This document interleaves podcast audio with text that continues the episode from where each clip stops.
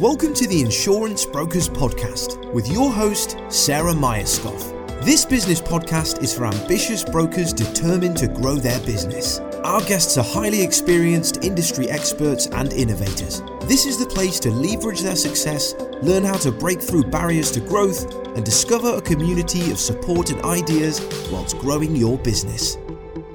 Thank you for listening to this episode of the Insurance Brokers Podcast. This morning we're talking to Roland Romata, who is the Director of RR Compliance Associates and also a partner to Boston Tullis. Roland has over 10 years' experience working in compliance, initially in the SRA field before moving to the FCA regulated sectors. His experience includes directorship of independent brokers, working for the Financial Ombudsman Service, and in the last few years providing compliance consultancy to the insurance and financial services sector. Roland's focus and passion is in designing and developing bespoke compliance practices for firms using automated technology and IT solutions to drive resource requirements for efficient compliance practices. Welcome, Roland. Morning, Roland. Thank you very much for joining us on the Insurance Brokers podcast on this really sunny, early Sunday morning. I'm delighted to be talking to you all about FCA compliance, uh, particularly across the current pandemic, and what responses the FCA are requiring of small brokers. So, welcome. Good morning, Sarah. Thank you very much for having me. And hopefully, we'll be able to make it an exciting topic today. Absolutely. Let's give it our best shot. For those of you that um, didn't join us on our webinar that we did on Friday, it's still available on the Boston Tullis website for bespoke bookings for us to do for your brokerage. So please do get in touch if that's of interest. And let's jump in with the most obvious question. But what do you think of the regulator's response to the current pandemic, Roland? Very good question. And um, I'll try to keep it relatively short and to the point. In terms of the FCA, they were fairly quick off the ground to assess and try to support consumers as well as firms dur- during this crisis. Um, naturally, the uncertainty in the nature of this has made it somewhat difficult. But the FCA has made a good number of publications, created a dedicated uh, web page for businesses as well as consumers on their website. And firms are able to sign up to COVID 19 related newsletters as well. Uh, we would encourage firms to do so if they haven't done it yet as there are a lot of changes are happening and support being put forth by the FCA, and they don't follow the normal consultation route of being a publication, feedback, and then a final policy statement. That being done over months. So if you have a look at some of them, one of them was published last Thursday, and if it's all okay, it will come into force on Monday. So in terms of, of the support put forward, it is generally wide ranging. So, in terms of senior managers regime, there are a number of temporary rule changes whereby firms don't have to report everything to the FCA. Also, if necessary, they can appoint non approved individuals as senior, into a senior management function, subject to obviously communicating with the regulator. So, there are a lot of, uh, lot of flexibility offered but we would remind firms to always be mindful of the consumers and the policyholders on the other end, as these flexibilities are meant to protect them and support them as well as the firm. So, whatever action is being taken, the key message is really always, always, always document those actions. That's um, really interesting. And actually, what we'll do is we'll put the links to the FCA COVID response and any relevant ICO documentations in the show notes below. So please have a look if you are interested. You just mentioned there that the consultation that was published on the 14th of May, due to come in tomorrow if all goes to plan, and is broadly surrounding the measures that uh, the FCA require firms to take in order to support clients in financial difficulty. So, what are your thoughts on that? What sort of things are they proposing? And do you think it will come into effect tomorrow? So I believe it will, and even if for whatever reason it wouldn't happen tomorrow, it will certainly happen over the week. So it's absolutely vital for firms to keep an eye on it.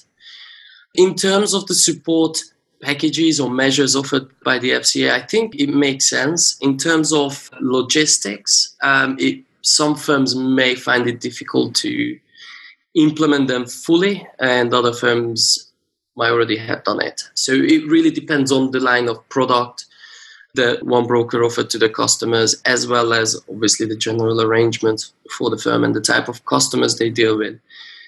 In terms of the specific measures that's put forth, again, it's quite wide ranging and they are dedicated to support people in financial difficulties. So, one of the key elements here is that this isn't something that firms have to roll out to the general public. So, be mindful of who it relates to and, and obviously assess your customer profile accordingly. But to be specific, the measures include so to speak, requirements on firms to reassess the policyholder's risk profile. To give a practical consideration, individuals with car, insur- car insurance as such. Some people may pay additional premium because they use their car for work purposes. Now, naturally, if individuals don't travel to have face to face meetings or to the office, then that may mean some reduction in their premium. So, the FCA would expect firms to have that flexibility in place now and offer offer the possibility to policyholders to reduce the premium by adjusting the risk that they present to the insurer.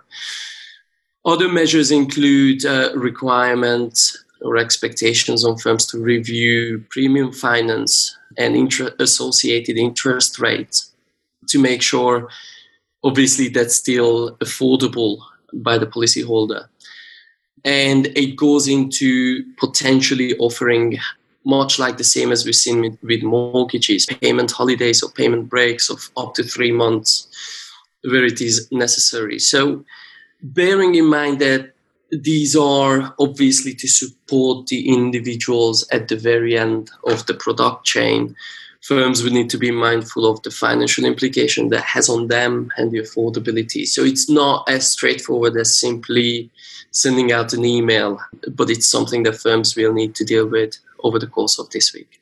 And obviously, that requires buy in from the other end. The broker is the negotiator in the middle. So, how does that affect? You mentioned that logistics, it might be quite logistically difficult for some firms. And I'm just wondering about that negotiation process. Presumably, premium credit uh, providers, insurers, etc., are all similarly bound by this. So, required from their end to offer the broker is the negotiator in the middle? Yes, typically speaking. And we have seen it with a couple of clients of ours, predominantly in the commercial sector, so slightly different, where these discussions have already taken place and, and it's coming to the closure. It doesn't necessarily happen in one day, and it's not going to be a one hour phone call with the underwriter or the lender, but those discussions will need to happen as to what flexibility is available to the end user or the customer policyholder and um, you know what is the broker's role in that respect because the broker won't be able just to change the pricing matrix on its own and that's a topic that, that needs to be appreciated. What um, other things do you think have you come across that could prove to be a logistical problem for brokers in this circumstance and what can they do to help themselves or what you know what external help can they bring in well, in terms of maybe not so much a logistical difficulty, but in terms of difficulty is to stay abreast of changes that's happening pretty much overnight these days in terms of regulatory requirements. We're both talking about the FCA and the ICO's expectation. So not only being compliant with all the rules that have been there prior to this outbreak, but also to remain compliant with the customer's best interest as well as protecting individual data. So, whilst most of the brokers probably will be working on the risk transfer, one of the key difficulties that, that we've come across is in terms of client money, where brokers were to handle that themselves directly under their own permission. There is no flexibility offered in rule changes. So everybody really will have to comply with the rules as they are out there to be more generic, it's really just to assess the new risks that the firms are, are facing these days. The risks that there are coming out of um, issues such as key individuals within the firm and their availability, risk associated with what if a senior manager or the director becomes unavailable, but also risks associated with financial arrangements at the moment. What if the policyholder is unable to pay the premium? And obviously, that includes the turnover of the firm, then in threshold conditions. So, what we have seen on our end is an increased request from firms to do an informal review of their arrangements as it stands at the moment. And what typically includes is to look at effectively their, their risk assessment as it is at the moment, make sure it includes everything, and then review some of the associated processes to make sure it has a the right level of flexibility to remain compliant with the current decentralized workforce, but at the same time remain compliant with the underlying rules where there is no flexibility offered at the moment. The second key element of those reviews is to do with data protection. For firms, and I think sometimes probably justifiably so, firms' first thought doesn't seem to be targeting how data is being handled from from individuals' home.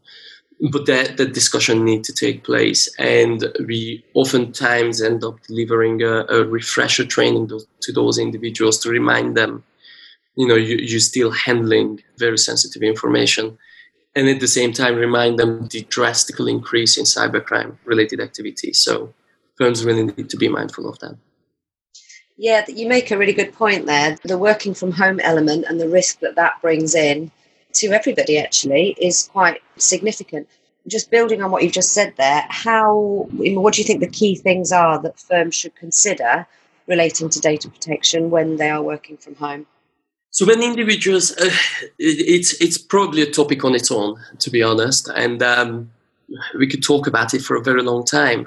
But in terms of key elements, firms would really need to look at what type of data is being made available to individuals when they work from home. So, typically speaking, when someone is working in the office, probably the, the user privileges are more relaxed because it's in a safe environment and individuals are able to look at a range of personal information for various reasons, whether it's complaint or claim or sale or renewal. What we have seen as of late when we engage with our clients is that they adjust their user privileges to tie it down pretty much to the very, very narrow channel of what that individual need to do.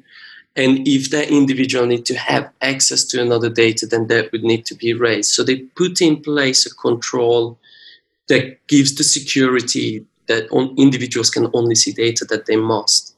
And how easy is that? Because I'm thinking of some of our clients and particularly the smaller brokers that requires access to an IT, their IT department, which is almost always outsourced rather than internal. And then you've got another organization to deal with, and they've got their own priorities and problems. And it just, it's one of those things that it sounds so simple to do, adjust your user uh, allowances, but actually in practice, what do you need to be asking for? How do you need to in practice, you, firms, we encourage firms to have a risk based approach to monitor data flow within their business under the current environment. Typically speaking, they would need to do, do it um, anyways. So one of the examples that we've seen where, where, where a firm was was a small brokerage, so relying on, on Excel sheets and, and an email account.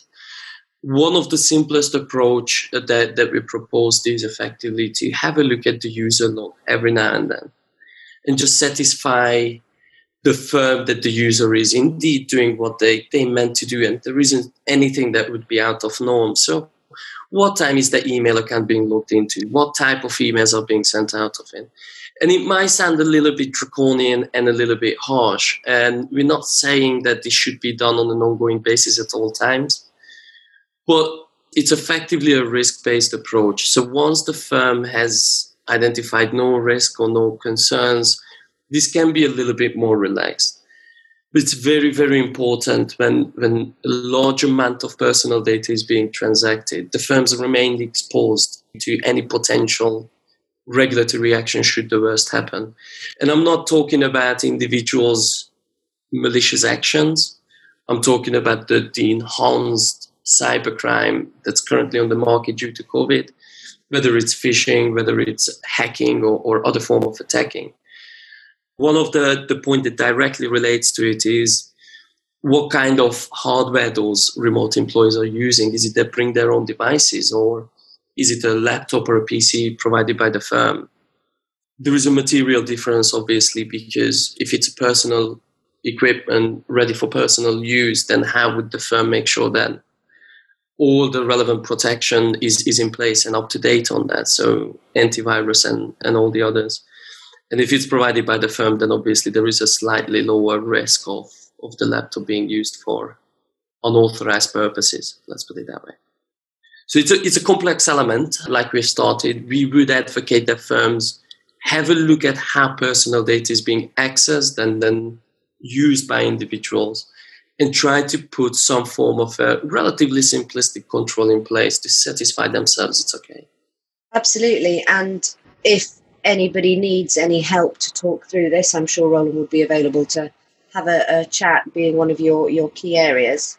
Absolutely, even even just a brief email, and we'll try to get back to that as quickly as possible. We do have expert compliance consultants on our team who deal with data protection in an IT environment as well, so we'll be able to provide some helpful guidance. It's quite an overwhelming thought process. It's like a can of worms that you open, and you could get completely overwhelmed with it, particularly when you're also trying to balance the influx of claims and the problems you might be or might not be having there, worries over staff's mental health because they're all either furloughed or working from home and you haven't got that contact.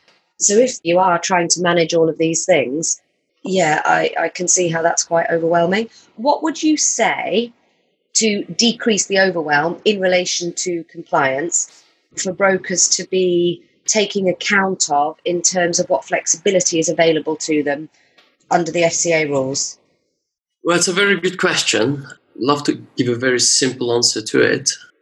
I think the approach um, I would recommend or advocate, probably is a better word, to brokers to somehow ease that pressure surrounding compliance is to always think about your customer at the end user, the policy holder, and just just kind of start the thought process from what we're doing now is it the best thing for for our policy holder and that that's the underlying question. And the, the same goes for the fca as well as data protection. What is in place now are we are we happy with it? And are our customers getting the best possible deal? And, and are we treating them fairly in terms of remaining compliant, obviously, wherever possible, stay compliant with the rules as they were. So try not to be too much caught up as to temporary changes to rules and additional support. If you can run the business as normal, naturally, that's the best idea. But if there is any any slight deviation that you are aware of or, or you have to make to make sure you're treating your customers fairly, always, always, always document it. Naturally, for certain areas, such as client money, you'll have to let the regulator know, and that should always happen in advance. But if you don't, then just have a running commentary as to why you're doing it this way, the reasoning, why it's supporting customer best interest, and so on. So, so long as you do that, it won't necessarily have it won't necessarily have a major impact on, on your compliance risk. It will, but it will negate and it will give you the, the right grounding as to why you've not taken those actions. Apart from that, it really is down to risk management, knowing knowing what's happening within the business and having having that management information coming to the board of directors or the individuals to satisfy themselves that yes, everything is happening the right way. So eliminating stress as much as possible is pretty much down to making sure everything is still working for the customer. We're doing the absolute best we can. And if there is anything unusual in terms of what we do compared to what we used to, have that thoroughly documented. Um, when you talk about documentation, how de- not detailed, can you use a uh, pen and paper? Yes. Or do you need to be so I wouldn't advocate over engineering anything. naturally compliance is not there to hinder decision making it's there to support the firm and naturally grow with the firm. When i say documentation yes if somebody has the time it can be made a flashy word document or presentation. But at the end of the day pen and paper sticky notes do just fine. So long as as it says what it is and why that's fine and presumably you're able to lay your hands on it if asked in the future yeah, it would need to be filed away. Um, the FCA may ask for uh, for these documents in the future by way of evidence. So please make sure it is it is filed away and kept. Fabulous. So if you are, and I know you have a specific experience working in um, independent brokers and with a financial ombudsman. So if you were to give Roland Romata's top five tips for insurance brokers right now, what would they be? And talk us through the thinking behind it. Well, each firm is different, right? So um, it may be more or less relevant to some firms, but it will be relevant to all firms. The underlying message from the regulators, any of them, is protecting the public and the industry. So, customer welfare and integrity of the financial services sector. The top tip from us and from me in particular is to doesn't matter what the action is have it appropriately documented. And i'm saying appropriately because there is no point now having to document every discussion and record every phone call. It's issues that probably outside of the norm or the firm's slightly outside of the firm's risk appetite document why one's doing it why is it in the customer's best interest? Simple pen and paper, write it down, or open a, a note app on a laptop and just write it there. Wherever it's necessary, always review the risk register and, and leave the appropriately detailed information there as well. The second one would be to be mindful of data protection. Always be mindful of data protection. Firms, we recommend that firms look at where is their data at the moment? Where is it being accessed from? Where is it being displayed? Again if someone remotely is able to print personal information the firm should make sure that secure shredding facilities are also available as a minimum. And again just have a look at the risk posed in someone accessing your data remotely. So what computer they do they use? Where do they live? Is it a shared accommodation? And what type of data what quantity of data they look at and finally, is to be mindful of the threshold conditions. So, as a regulated firm, every firm has to comply with the threshold conditions. So, having the PI in compliance with MIPRU requirements. So, if you would get a renewal notice with an enhanced premium or enhanced access, firms may need to, we have seen this happening, firms may need to have additional capital set aside. Also, we can see how insurers start to exclude pandemic in their PI cover. So um, that potentially cause concerns with compliance. If anyone needs any help, feel free to get in touch. Uh, but that's something firms will need to keep in mind.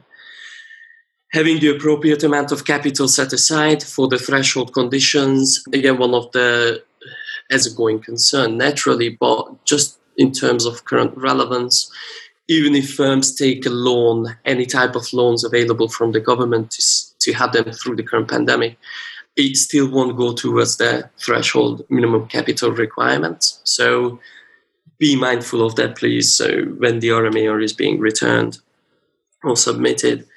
And finally, probably the fourth one now, employee welfare. Just don't forget about that. Stay in touch with your people, make sure they're happy, they know what they need to do give them the right level of support, even if it's just a quick chat on a weekly or daily basis. Uh, really, really helpful, Roland. Thank you very much for your time. Is there um, anything else you'd like to add in terms of, you know, what sort of things you're doing for clients at the moment? Any other thoughts before we finish up?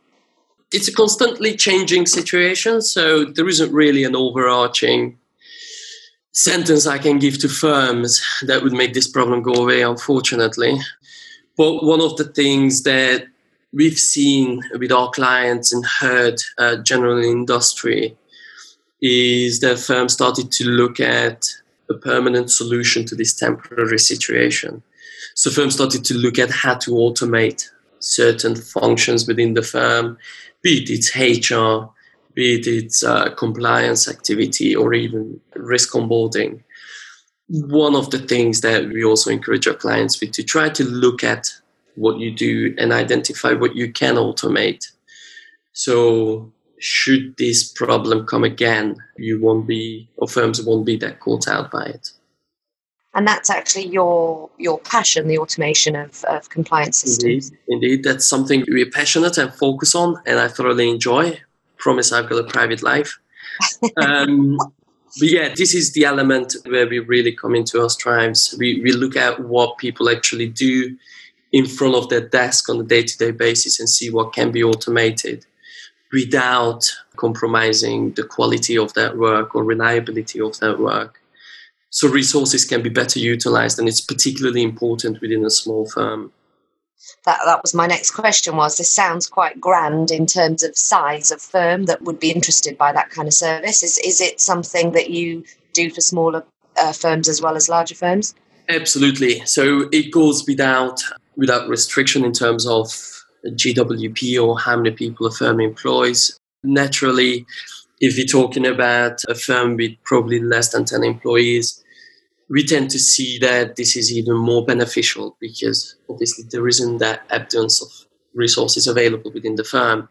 So just by taking out uh, probably a couple of hours a day in total to do with effectively what would be administration and generating reports, that can make a dent because those times could be better spent on business development or retention or, or surveying customers for renewal projects.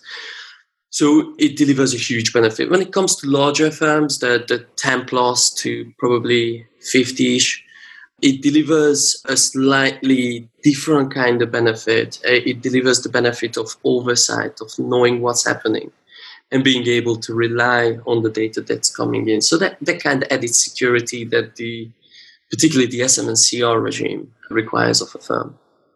Fabulous. What do you work with over 50s up to the two, three, 400 plus employees? We have, and we've got a client now who, well, potential client who will be joining our club, if I can say that. Very exciting, and we will be we will be looking at um, to be specific, we will be looking at the training arrangements and the platforms being used to de- deliver them. Fabulous. Sounds very exciting in the uh, compliance world. Indeed, indeed. Thank you very much. Yeah, thank you very much. Much appreciated for your time. I hope you have a wonderful rest of Sunday. Thank you very much, and I wish the same to all. Thank you.